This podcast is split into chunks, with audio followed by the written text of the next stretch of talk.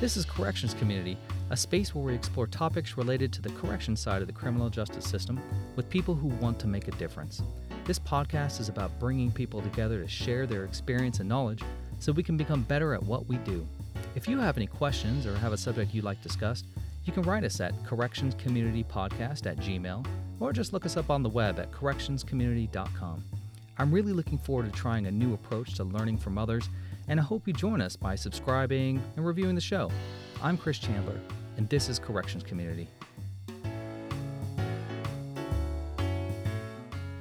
Dr. Andrew Suchocki is the medical director of Clackamas County here in Oregon, and he's someone who's worked extensively with corrections to improve access to medication assisted treatment, or MAT, for those who are justice involved. Dr. Suchocki helps us better understand some of the science behind MAT, but he also shares some personal observations from throughout his career that have led him to become extremely passionate about this issue. In this episode, I'm also able to share how much my own perspective has changed on this subject over time, and this ended up being a really interesting conversation about where the corrections and medical fields intersect. This is Corrections Community Podcast with Dr. Andrew Suchocki.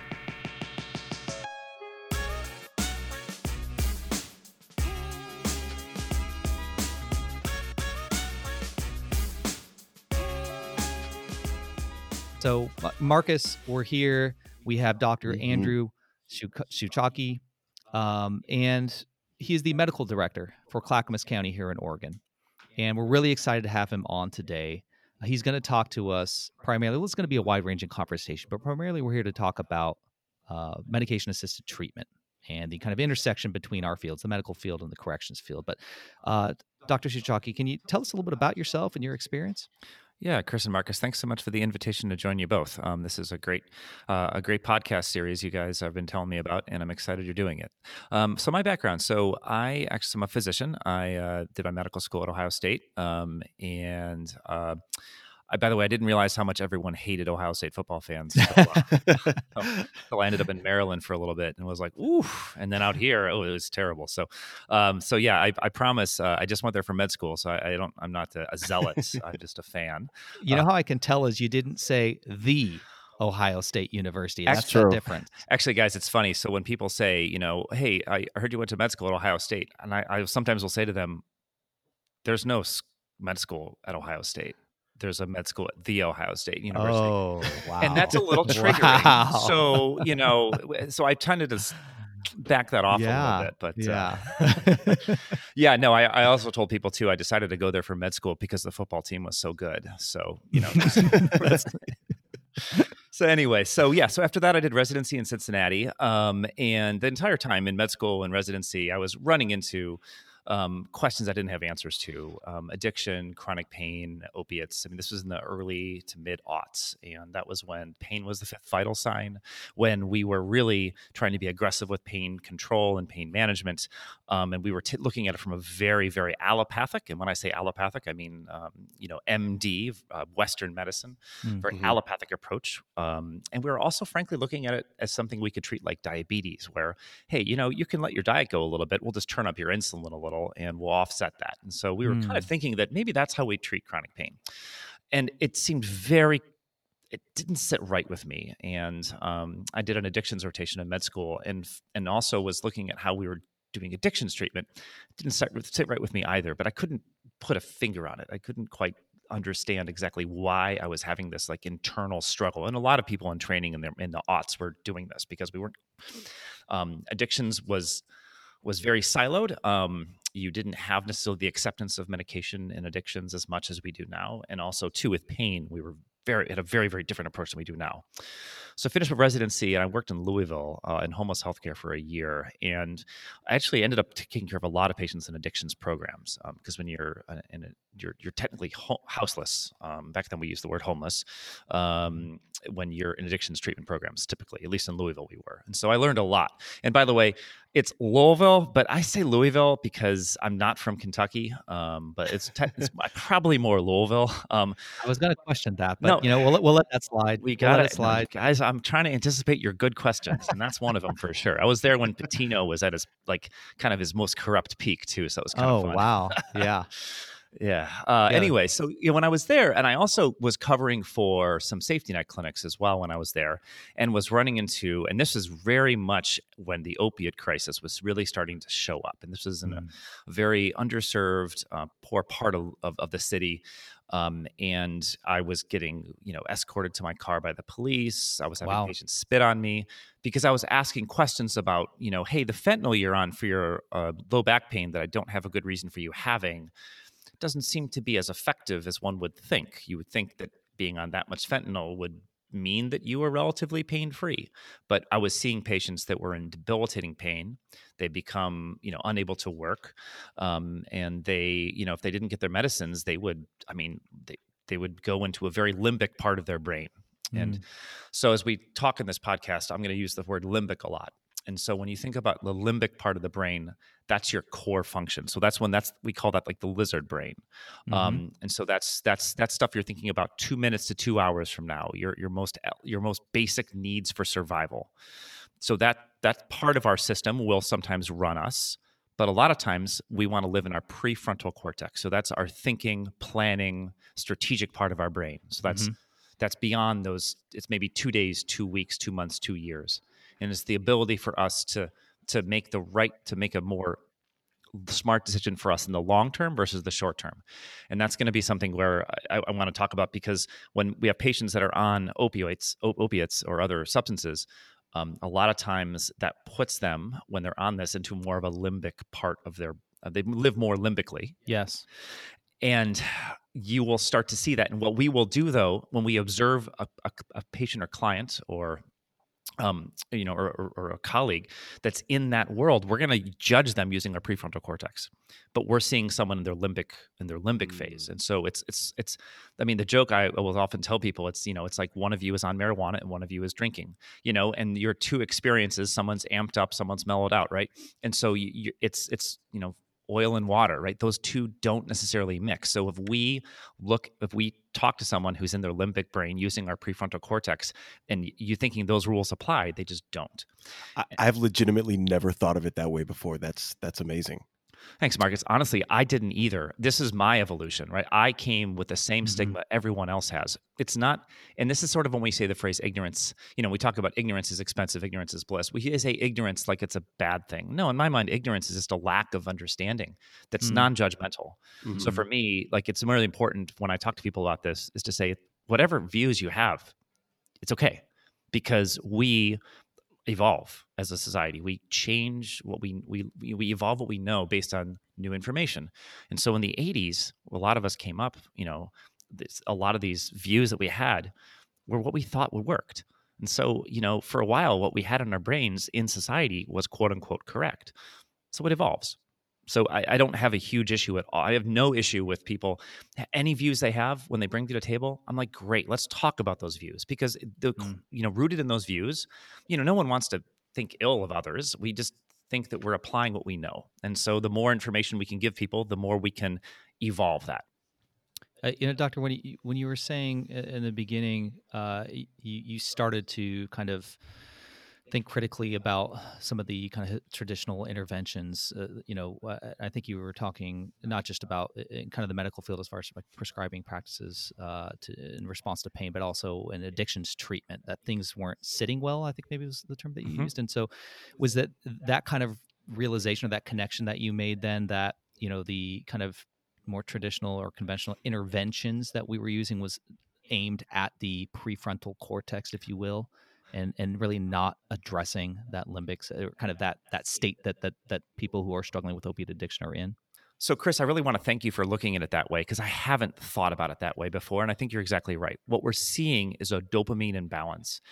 And when we talk about a dopamine imbalance, talking about a neurotransmitter in the brain that um, when you're on an illicit or controlled substance, the levels of that, it affects those levels. And um, the dopamine rush. And so a dopamine rush would be maybe when you score a goal, goal in a soccer game, when you Mhm. buy something, when you take a drink of alcohol, Right. when you, you know, when your child is born, you get all eh, anything big that makes you feel great. That's dopamine. Now, there's a certain percent of us that are born are very very prone to for dopamine to dopamine levels and will drive us to do things that may not be rational mm. um, and and that can be any society i will tell people you know you could be you could take you know 100 people in america 100 people in saudi arabia and 100 people in kenya we're all going to have that same genetic predisposition independent of the country we live in mm-hmm. so when that's for me the first most important thing when we think about people that have that struggle with addiction you're born that way and we talked about it you know me not having judgment on anybody who I encounter that has an opinion about addictions that are maybe different than mine. I don't have judgment there. Just like when I see someone or have a patient that's struggling with addictions, I know that there could be that they could be part of that genetic component to them. Now, of course, just because you have a genetic predisposition does not mean that right. you're going right. to be powerless around a substance. So then we think about okay, well, what else could make you more prone to addiction or struggle with addiction? trauma, abuse, neglect. And let's remember that what trauma is, it's either to it's you know an act of violence or an act of violation or being ignored. We cannot forget that neglect is almost as damaging as physical or emotional trauma. Neglect is just as much. So if you have someone, and that's why we see this in families a lot. Um, yeah, you could have a genetic predisposition, but if your parent struggled with addiction or was in and out of corrections, and you know, again, we we just decriminalized drugs in this small parts of mm-hmm. small amounts of drugs in this state. Well, if we can keep parents out of jail and more engaged in treatment, that means their children have a more present parent or at least a parent that's around and maybe we can break that cycle. And of course we're, we're going down a rabbit hole here that we can go down at some point later. No this is great. I mean there's so many intersections here and i, I really appreciate you um, kind of speaking um, to trauma and adverse childhood experiences and also just kind of um, expanding the definition of trauma and, and exactly what you said um, and, and looking at as, as, as neglect or e- even the absence of physical or sexual abuse um, and, and, and really just kind of um, I, I, I guess from a practical standpoint, understanding the importance of becoming aware of that uh, with the justice involved people that we work with, um, and uh, some of the um, you know some of the experiences, the different forms of trauma that our clients um, uh, have experienced throughout their life and continue to, and and some uh, and the position that that puts them in, or the effect I should say that that has on them physiologically speaking. Yeah. Absolutely. And I, I, also think, too, that it doesn't excuse the behavior, right? Mm. So I think that uh, uh, the, the counter argument sometimes is, oh, you're, you're just giving someone a quote unquote pass. I'm saying, no, we still need to hold people accountable, but we also need to realize that we've created an environment and a structure that they can't succeed in. And so when I was sitting back as a med student looking at, you know, uh, doing an inpatient addictions rotation, I was saying, wait a minute. So I'm seeing people that have had terrible lives, that may have significant or serious and pervasive mental illness, that have that are shells of themselves going through recovery.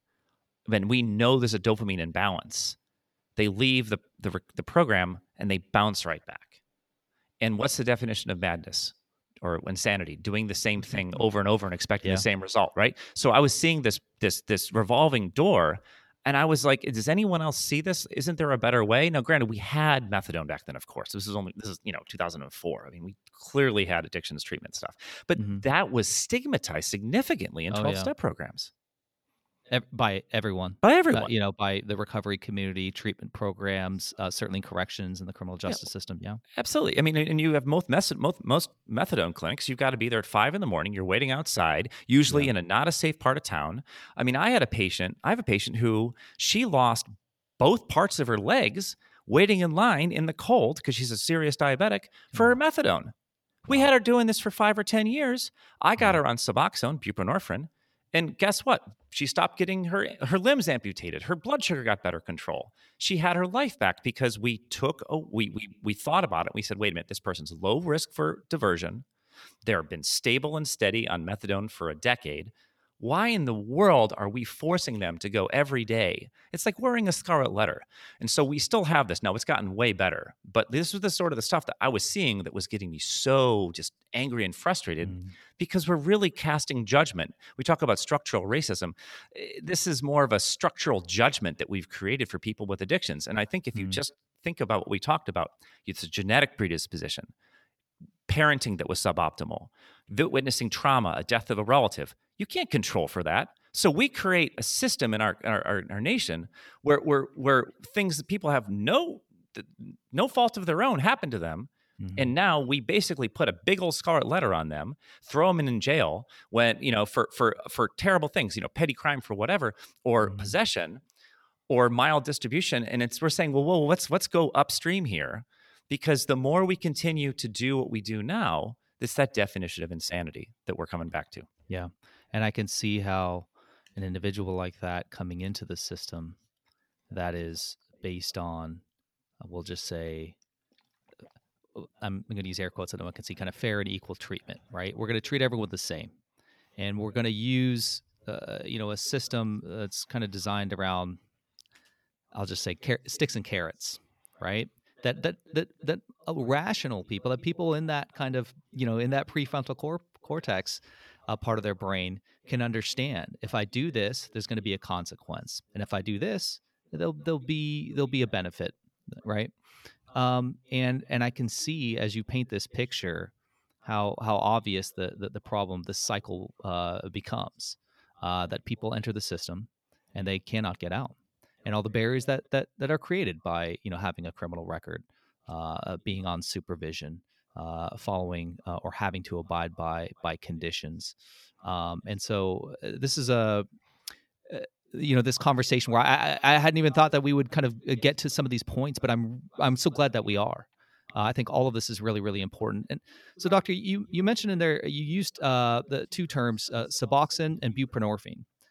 can you can you talk a little bit about maybe the various forms of of MAT and and again kind of uh, sometimes I, I don't even realize I'm I'm talking about the same substance and I'm using maybe again the chemical name versus the the brand name if you will. So can you tell us a bit about the different forms and and maybe the different types of them yeah Chris I'm happy to. And and, and for those of us who, that are listening this is this, we've we've sort of really talked about some of the really the foundational the the the neurochemistry the the neurophysiology some um, you know really foundational issues and we're we're sort of going from here now to a quite a downstream solution. So we're gonna I, I've I, just to roadmap this out to everyone on the on in the podcast we're gonna probably come back to some of these topics I, yeah I'd, but absolutely. I but I, I want to I do want to talk a little bit about so let's talk about terms because I think the glossary would be helpful. So so mm-hmm. we say MAT so what does MAT mean? Well it's medications for addiction treatment. Um, now it used to be medication assisted treatment. We're trying to evolve that.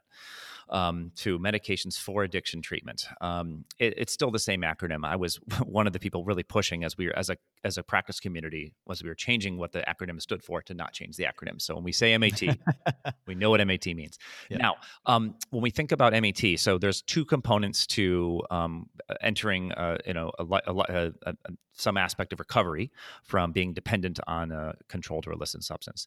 So one of those is medication, and one of those is behavioral.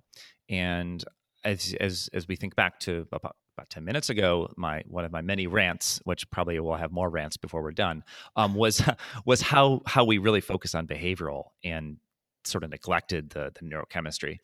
And so what the the medication aspect of of the treatment is is helping correct the chemical imbalance. And so when we correct a chemical imbalance or correct the the withdrawal or or you know whatever term you want to use we let's go back to our limbic brain you're able to leave that that that that limbic brain and go into live more in the prefrontal cortex because one of the core things we think about the core elements that you know we want to, we, to, to to live you know love shelter food things like that. Well one could argue when you're dependent upon an illicit substance that's more important than housing.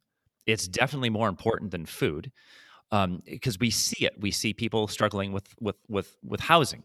Um, you know, well, what, what you know if they're if they're using and they're they're neglecting other core things that the limbic brain is supposed to be looking out for. That's pretty damn powerful. And so we think about, you know, if we can correct that that imbalance where the brain is seeking the dopamine um, balance, um, then all of a sudden we can get someone into a place where talking about behavioral health and talking about hey let's address mm-hmm. some of that trauma. Let's talk about you know things that have happened to you in the past. Or let's talk about your your untreated bipolar disorder. Or maybe the fact that sometimes you hear or see things that other people don't see I mean, these are things that are also dopamine dependent, but they all feed together. When you think for me, when I think about the spectrum of mental health disorders, we see depression, anxiety, um, mood disorders, that could be bipolar, all the way to schizophrenia. Those are all, a lot of those are dopamine. Some of those are uh, serotonin related and norepinephrine related, but a lot of those are dopamine related. And they all blur together they all blur. You can have depression with psychotic features. Um, you know, you can. Uh, there's a reason why we have all these these terms that are have fairly large catchment areas because they're all dopamine related. So when you look at where addiction is on there, I mean, that's it's the same pathway, so it's going to be involved and it's going to blur and blend with those. And so that's why a lot of times you see it again be a familial link because you've got, you know, if you see someone who is dependent on opiates or is addicted to, you know, chemically dependent upon an illicit substance, if you look into their family tree and family history, I would be willing to bet you, you know, good money that the family history is is is, is lighting up like a Christmas tree. Because when we mm-hmm. think about when you look at your patients with heart disease, there's a good chance that it runs in the family too. Same thing, almost yeah. more strongly in, in, this in this population. So I went down a rabbit hole. We're going to come right back. Medications. okay. so, I, so here's our glossary. We talk about Suboxone. Suboxone is buprenorphine. So Suboxone's the trade name. I use Sub- I, when I do presentations, I typically say buprenorphine because we're supposed to use the the non-commercial name. So buprenorphine is the active ingredient in Suboxone. So some of you may have heard of Subutex, uh, Zubsolv, or there's a dissolvable form. There's a there's a patch. Um, there's a film. They all have different names, but buprenorphine is the active ingredient. Now, so the next question is, is so what? Uh, what? Wait a minute. So you just said methadone and you said buprenorphine. So people could be on either, and yes, they could be on either. We favor buprenorphine; it's safer. Um, but both of those are relatives of our friend morphine, oxycodone, fentanyl. They're all in the opiate family. Um, they're all a little different. So when we think about opiate effects, things like euphoria, um, buprenorphine does not have the euphoria and some of the other side effects um, that some opiates would have. It also allows you to be a little bit more clear thinking. So, a lot of patients of mine who end up on buprenorphine will tell me, Doc, hey, I can think a little better now. I'm more clear. I'm less foggy. So, buprenorphine's better in that respect. The other thing, though, that the most probably the most important feature of buprenorphine is that it doesn't stop your ability to breathe. So when we see on, on in commercial, you know, in TV or movies, or um, for those of us in the corrections community, when you see a, a justice involved individual out, either passed away or are temporarily dead, before you revive them, they just stop breathing. That's all they did. And so when we think about again opiate overdose, all that means usually, and of course when you have other substances involved, it's messy. Sure. They just stop breathing because opiates they knock down your respiratory drive. And so you need to breathe between 12 and 20 times a minute. You're going to go down to 2 and 4 times a minute and then you're going to stop breathing. So mm-hmm. buprenorphine does not have that. It will stu- it will suppress it a little bit, but it stops. It doesn't it has a ceiling effect and it's pretty safe. So my mm-hmm. analogy with with when I when I do teaching or, or talks or with my patients is that morphine, fentanyl, things like that, those are scissors. You you put scissors on your finger, you're going to cut your finger buprenorphine is safety scissors. It'll cut paper. It could hurt a little bit when you cut your finger because it pinches your skin, but it won't break the skin. Mm-hmm. So that's the way I look at buprenorphine. And so when we think about, well, what if you get buprenorphine on the street? Well, what if you divert your buprenorphine? Well, if someone sells their buprenorphine, which we don't want because we all understand and i don't need to tell anybody on this podcast what the, you know what happens when you enter the underworld or like the, the gray world of of of of, of of drug you know selling and distribution. Mm-hmm.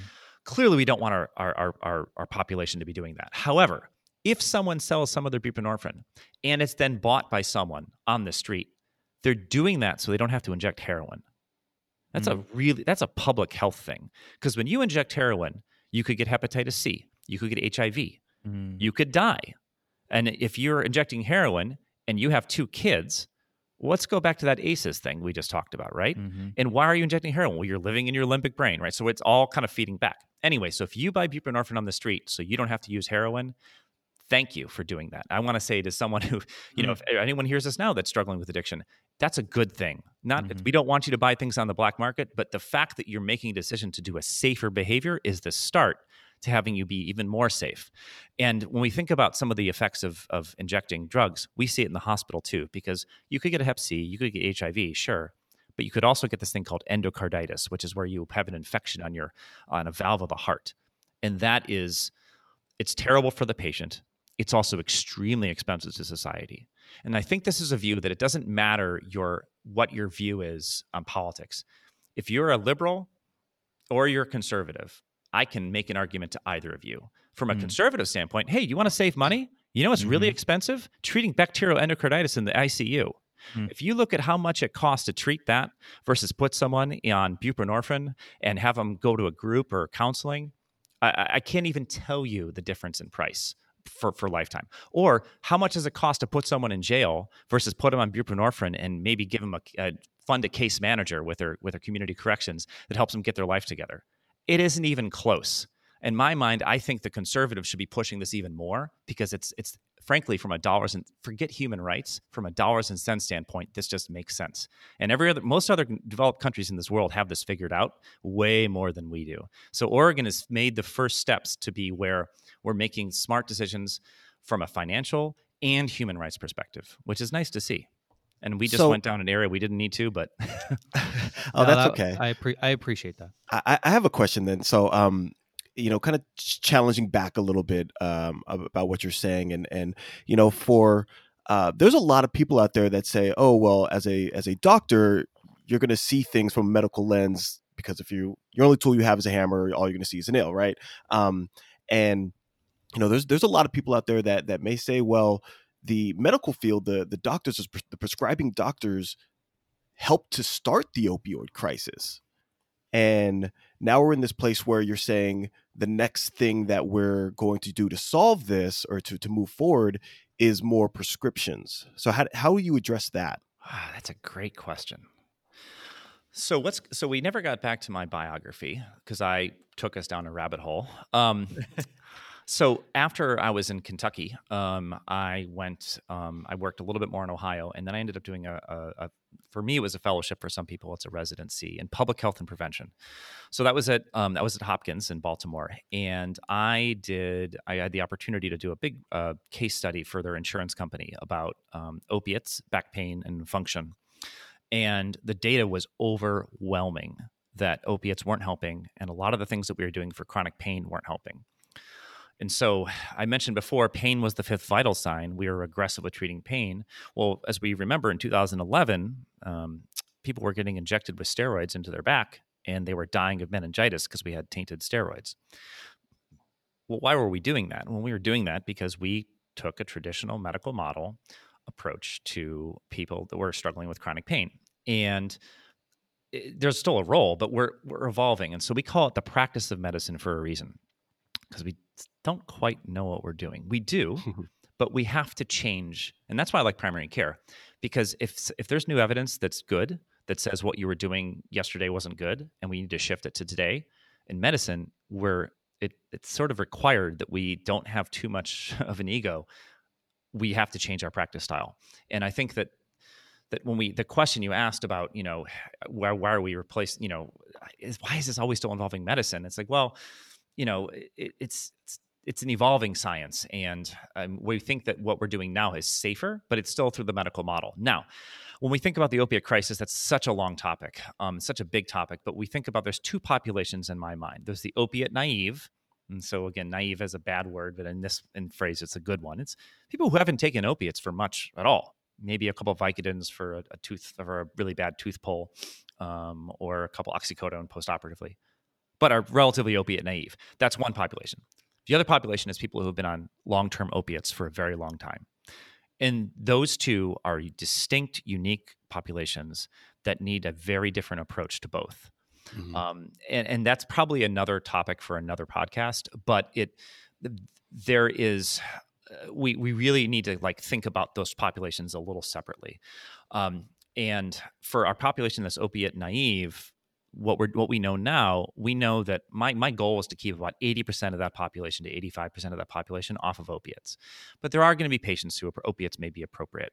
And we think about who would started who would be started on opiates now. We think about you know is it required is it is it is it something that's preventing them from doing their job um, is it something that um, maybe the other medications we'd want to use are too dangerous for them and opiates are actually a little safer which you're th- saying to me that seems a little drastic but no you actually can for patients that have like bad kidneys or bad diabetes.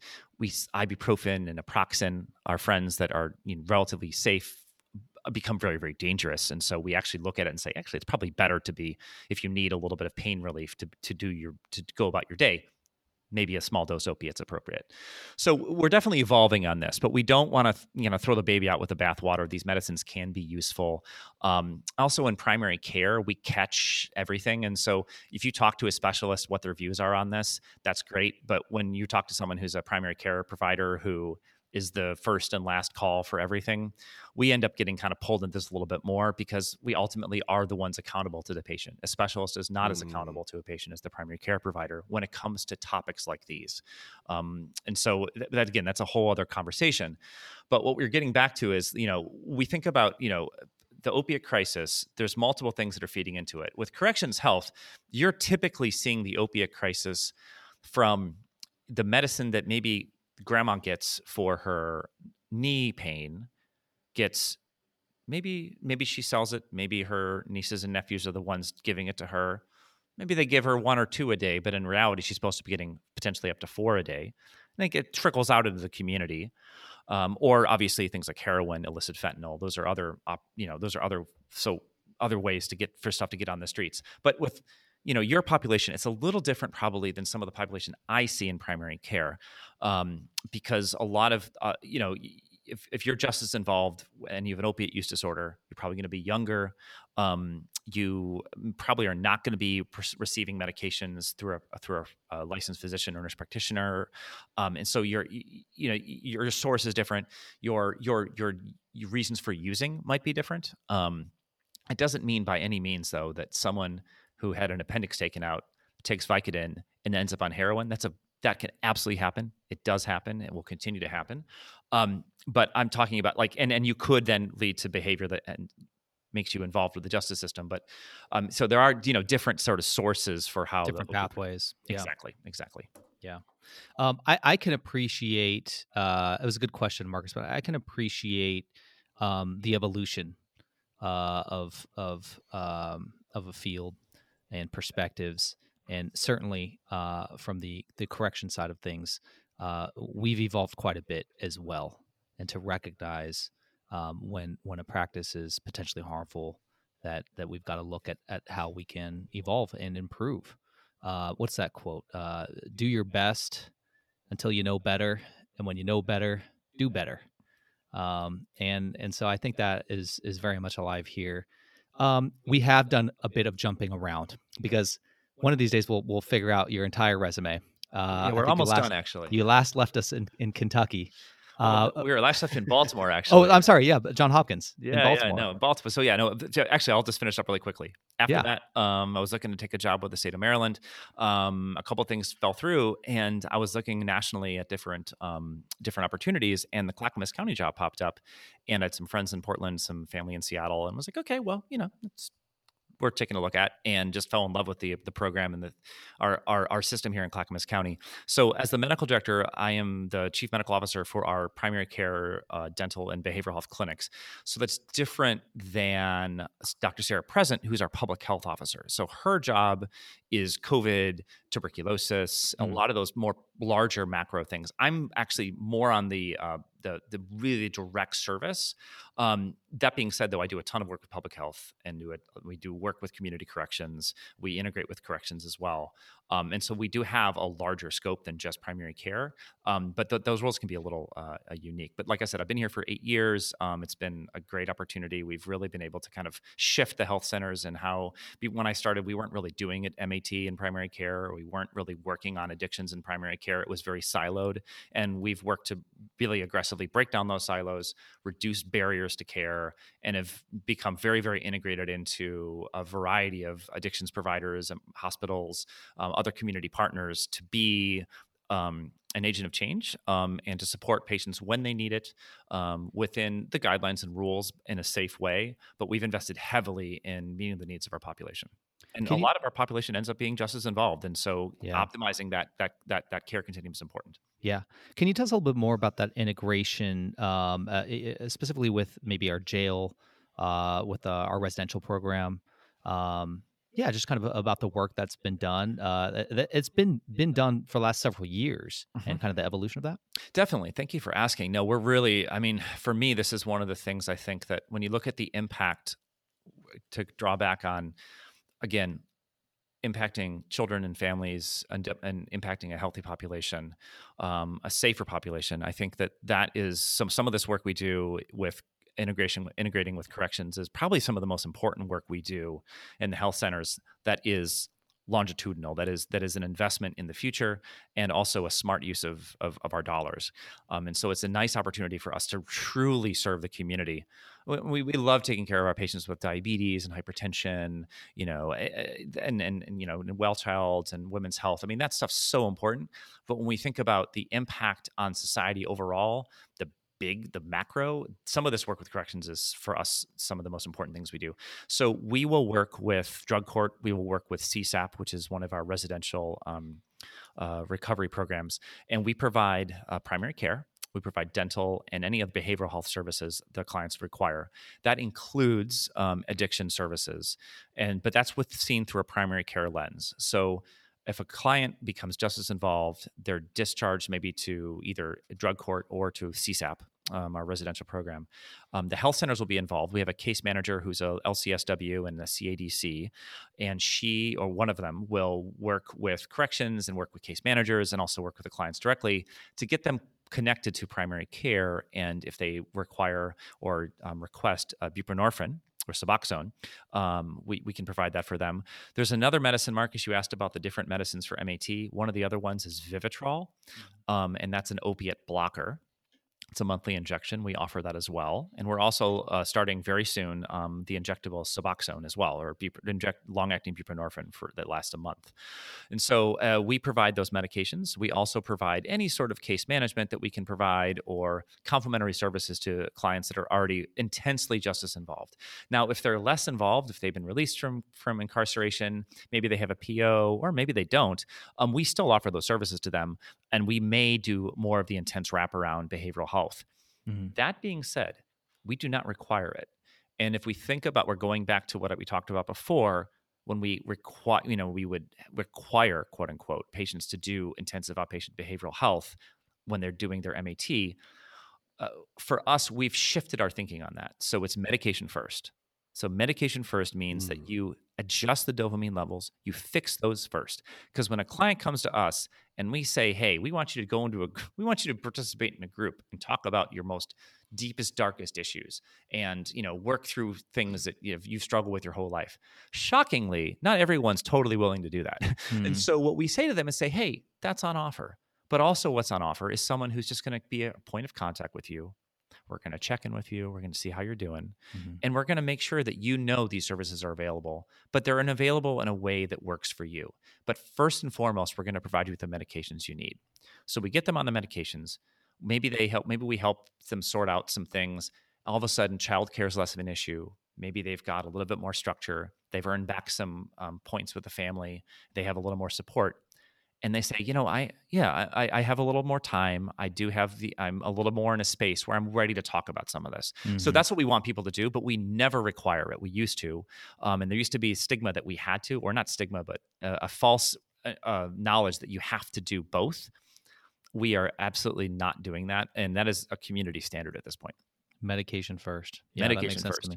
You know, it, it's interesting. As this, this was illustrated a bit for me the other day. I was talking to a program manager, and they were they were sharing an instance where they had a, a client, a resident of the program, who was still kind of struggling with the the physical withdrawal, some of the after effects, uh, coming down, so to speak, and um, you know they're they're trying to hydrate them and and, and trying to uh, make accommodations and make them as comfortable as you could be in that situation um, and, uh, and, and there was a bit of a delay for whatever reason for getting the medication to them but within one day then you know the next day this manager comes in the office and they see this person doing homework.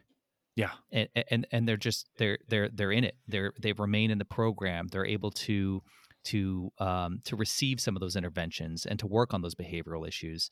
Um, but but I, am I'm, I'm hearing you on the medication first uh, and and how um, adding more uh, kind of attaching more I, don't want to say hurdles but but but more things or obligations or expectations to that can really um, hinder uh, people's engagement with any kind of medication program. So I, I can appreciate that approach here.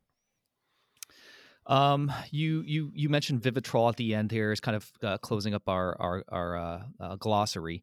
Um, and and there's also a term that sometimes gets attached to some of these different uh, forms of MAT uh, called uh, and forgive me if I'm butchering this here, but an antagonist or mm-hmm. an agonist and or a partial agonist. And so can you can you kind of um, put the medications, the various medications in those buckets as well? Absolutely, I would happy to. Thank you. That's a great question. So a full agonist actually, when we think about a full agonist, things heroin, morphine, methadone, those are full agonists where they have a full activity on the opiate receptor and they have the effects, um, the, the, the effects that you think of: um, constipation, pain relief, euphoria, um, respiratory suppression. So those are the full agonists. So you full you fully um, so you fully agonize or you fully activate.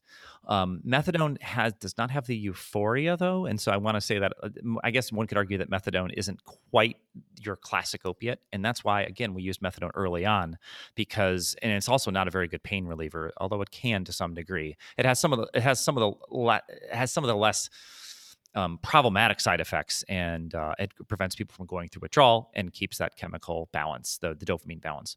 So those are your full agonists. Now you have your partial agonists. Buprenorphine is a partial agonist. So it latches onto the receptor and it does activate it to some degree. But like we mentioned before, it's got that safety scissor effect. It's got those ceiling effects to it. It doesn't have the euphoria that you get. So it's it's definitely in between um, the agonists and the antagonists.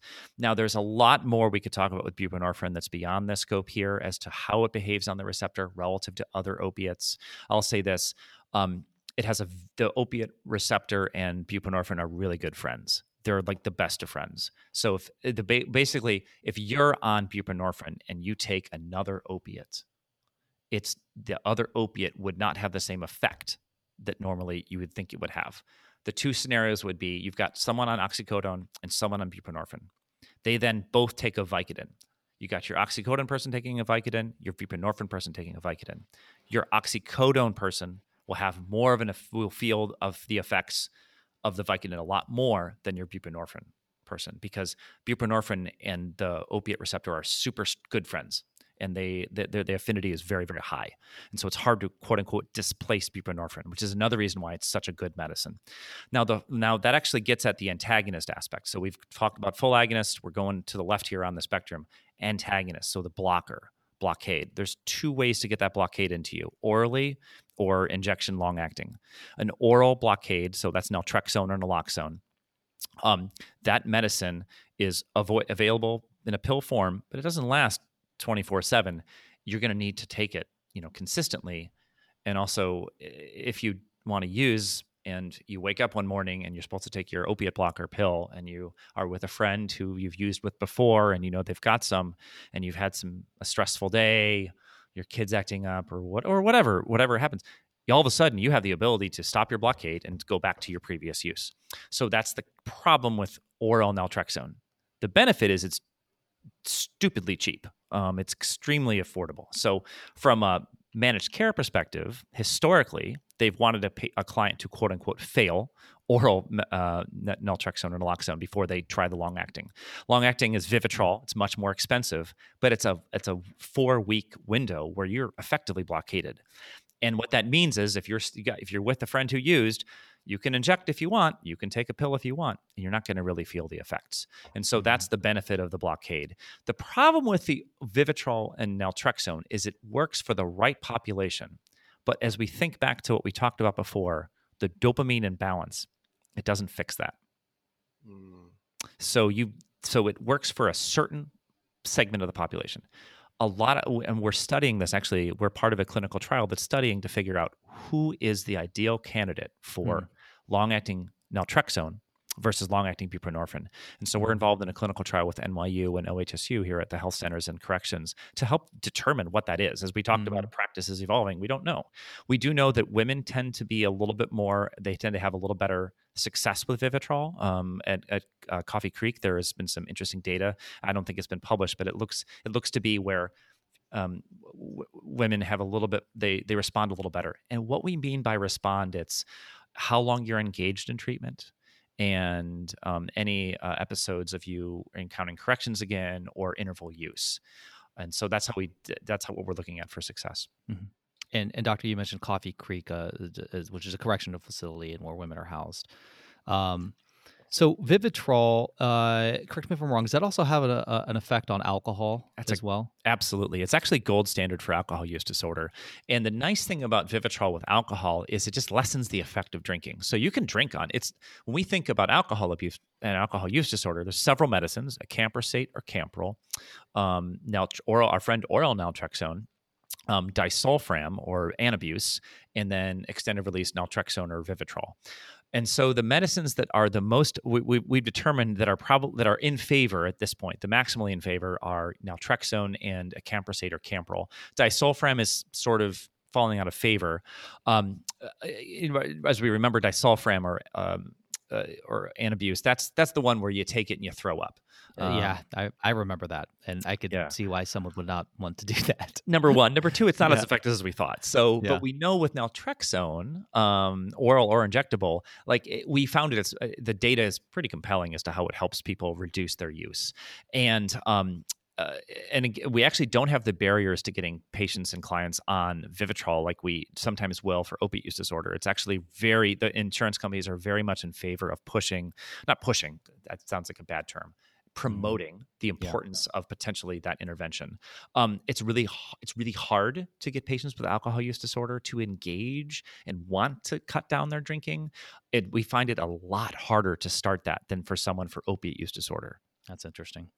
Um, you know, so when I think of this this description of an antagonist, I, I, I, you know, that was one of the things that I could get behind really early on, and I'll share a little bit about my kind of my evolution on this, um, because the idea of okay, they take this shot or they take and and then they won't use right. That's it. That blocks it. Okay, great. I can get behind that.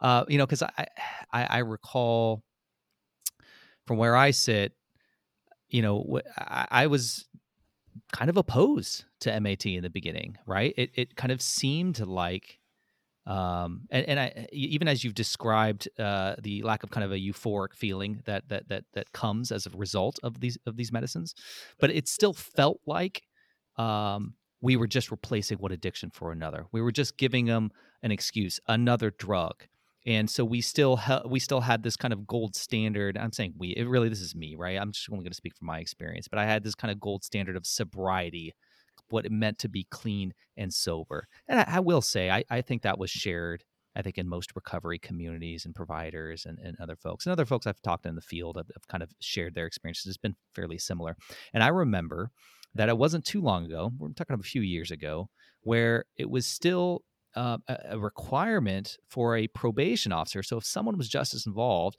they needed a probation officer to approve uh, uh, for them to get med- to, to, get this medicine, which is looking back pretty kind of nuts. I'll just say, yeah, you know, um, it's still happening, guys. I yeah. still see it. Yeah, yeah, and and um, you know, and uh, and I, I from from my recollection, and I, I never prevented anyone from gaining access to that. It was it was honestly rare that that people had even presented it to me. I'm, I'm sure there were many that just didn't run by me, but um, from my uh, during my time as a probation officer, but um, I I I went from kind of opposing it to having kind of like maybe tacitly approving it, saying, okay, okay, well, I'm not going to interfere with this.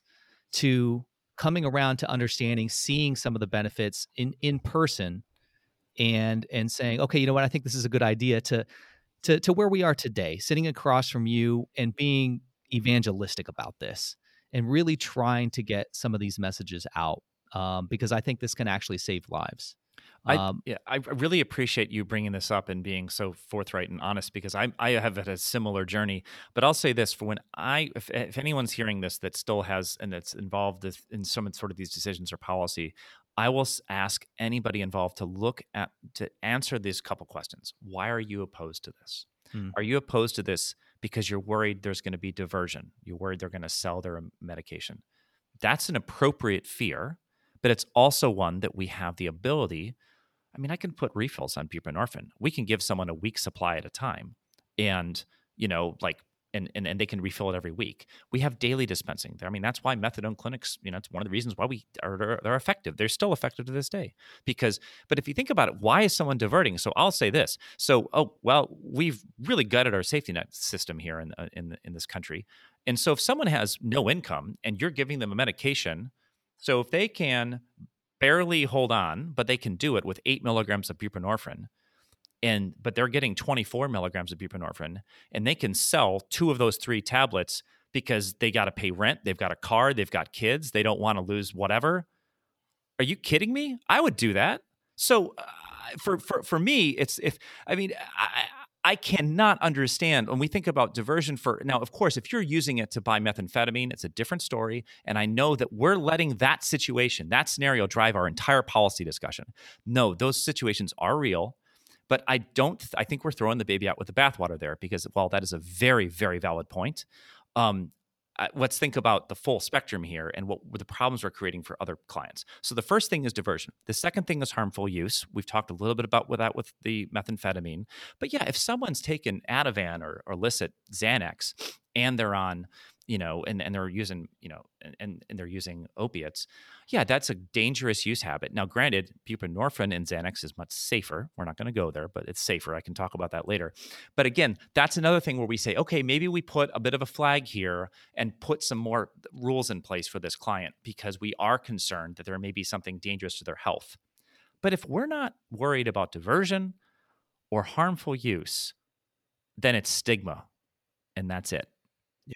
It's it's I and you're touching on this, and I know I've heard you say this before, but this this idea of viewing abuse or, or use of, of medicine in this way as a moral failure, and that's a that's a powerful thing, and you know that can cut through some of the the logic, I'll just say, or some of the the data, uh, and some of the points that you've made, and that that's that's a really strong feeling well, we've um, been taught it's a moral failure, right? And so uh, we've we've passively sort of been in we've we've absorbed that um, uh, through religion, culture, dare. I mean, Christ, the only thing dare's good right now is to have funny T-shirts to wear when you're out you know, with your friends. Um, you know, we really thought that was what happened, and now that we know that that's not the case, it, it, it, demands us to reconsider that the like the moral failure. Because we I mean there's a reason why I started this when we talked this started this conversation to talk about the limbic brain trauma ACEs prefrontal cortex dopamine imbalance. Because I'm sorry I didn't see anything I didn't said nothing about moral failure I mean, you know, is there a, is there a sociopathic element to some of our clients who struggle with addictions? Absolutely. Mm-hmm. And we have we have we have jails in this country. Why? Because a certain percent of our population is sociopathic. It's it is again it's something you're born with, but we know that as a society that's very dangerous. And so we do we do need rules. We do need reasons to incarcerate people. Mm-hmm. But when we have but when we're tainted and we're tinted or whatever with this this this judgmental aspect because as human beings it's it's we like to put things in in categories black and white you know? It's why you know evil is easy to hate because it's so clear and obvious. But the reality is everything's a lot more gray than we want to we want to we want to give it credit for. And then primary care it's actually why it's such a challenging field for us because rarely does someone present with the classic presentations of something um, it's typically gray. And to live in the world where it's gray means you have to acknowledge that there's an argument on both sides that's compelling, that the truth may be relative, and that's very hard to do. Andrew, I think our fields are a lot more alike than, than maybe I, yeah. I thought going into this. Um, I think this is a, a good place to to yeah. kind of switch gears here for a minute, um, because I would be remiss if we went through this entire podcast without uh, without addressing COVID with a medical doctor. Now, I know you're not uh, in the public health sector uh, of your field, but um, the question I have is kind of marries those those two um, two ideas. So uh, I've heard you say previously in a, in another podcast that that movement is medicine, and I think you were referring to pain in that in that uh, mm-hmm. uh, sense.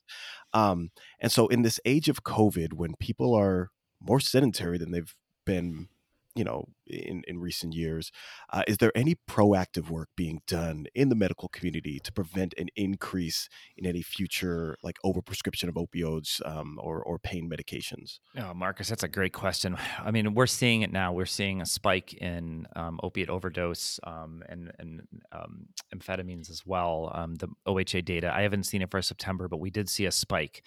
Um, you know we are very very concerned about this. Mm. what we want so what we've done at the health centers is for example, if you're quarantined and you've become dependent on a medication and you need MAT services, um, the the feds have allowed us to do this. Um, we've depending on the situation, we may waive the first meeting being face to face. You call us on the phone. We're able to verify your records. Um, we're able to, you know, get the information we need. We're able to provide you a small amount of medication before you can get in to be seen in person, um, to to keep you safe, to keep our COVID protocols in place but um, it allows us to uh, provide you access to, to essential treatment. So we've definitely tried to reduce barriers as much as we can, um, and the feds have allowed us to, thankfully. So that's one thing we've done. We've de- we're definitely more concerned about it. Um, one thing we are worried about is patients de- requiring or requesting an increase of, of opiates or anxiety medicine. We have seen that to some degree. Um, I mean, for me, Marcus, the movement is medicine is one thing, but one thing I think COVID's taught us is social interaction is is is medicinal as well. Mm. And you know, for our pa- for our patients who have sort of retreated, it's been interesting. That being said, I have had an equal number of patients increase their alcohol use, and a, a, almost an equal number of patients saying to me, "Hey, doc, you know, I've been trying to quit smoking and drinking for forever. This has given me an opportunity. I've got nothing else to do. You know, I've been, you know, I'm working on it. And so in some ways it's actually an opportunity for us to focus wow. on both. It's rare, but I've actually finding yeah. it more than I thought. Oh, that is interesting, guys. I think we're gonna have to to cut it here. Um, I, there is so much more we could talk about. Um, maybe we'll have to do a part two if, if we can make that happen. I would love for that to happen. Marcus, um, I know you like to close us out here with a, a bit of a summary. Can you go ahead and uh, take us down here? Not not so much a summary, but uh, you know, I pulled a, a few things um, from our conversation. Now, uh this was a very uh, in my in my opinion, just me not having any medical training. Uh, a lot of big words, a lot of uh, high level uh, stuff going on here. Um, but uh, some some action items I did pull out from our conversation. Um, the first is uh, is recognizing what level you're addressing somebody at. Um, if if somebody uh, may be in their their limbic brain, um, really thinking about that next you know two minutes to two hours from now, um, and you're thinking about uh, you know, next week or down the road or, or you know, five year goals, uh, really taking a look at, at how you're addressing somebody and what their needs are in that moment. Um, as a corrections officer or, or, a, or a probation officer. Um, the other thing is, uh, you said this very early on, Dr. Suchocki, um, uh, to talk to learn different views. Um, we were talking about ignorance and ignorance kind of having this this negative connotation, but uh, viewing it not necessarily as a negative thing, but just as a lack of information. And so when you're talking to somebody, talk to them trying to learn those different views. Yeah. Um, and the very last thing in, in terms of, of what we've been talking about today in, in, in MAT is if you still if you're a, a, corrections professional and you're still finding yourself opposed to this idea or or, or or reserved on this idea of MAT, think about why it is that you're opposed to it. You know, go back and listen to some of these things that that uh, Andrew said, and and and think why you're opposed to it, and think in 2020 with all the research and the data and the information that's out there now, do your is your opposition's opposition still valid? And really challenge yourself on that. Yeah. i like that. That's that's really well done uh, marcus. Thank you for uh, putting that all together. And um doctor do you have anything else to kind of close us out? No marcus i think you i think you absolutely nailed it. And for me it's when you're thinking in that limbic phrase it's reassuring patients. For example if i talk to a patient about we're going to have a difficult conversation about maybe their opiate use, the first thing I tell them in the visit is, I'm going to refill your opiate pain medication today as it was last month. Mm. And then a patient can then hear you. And so we think about talking to someone mm. who might be in that limbic brain. It's what do they need to hear now so you can engage with them later. So, Marcus, That's I wanted to build on that. I love that you brought that up. Um, but no, it's been a great conversation, guys. Yeah, thank Yeah. you so much. If you liked this episode and what we're doing here, do us a favor and tell a friend. It definitely helps to subscribe to the show so you don't miss new episodes, and positive reviews makes us more visible to others. But there's nothing more powerful than word of mouth, so please help others find us. Turn someone you know onto Corrections Community, and we'll do our part not to disappoint. As always, thanks for listening.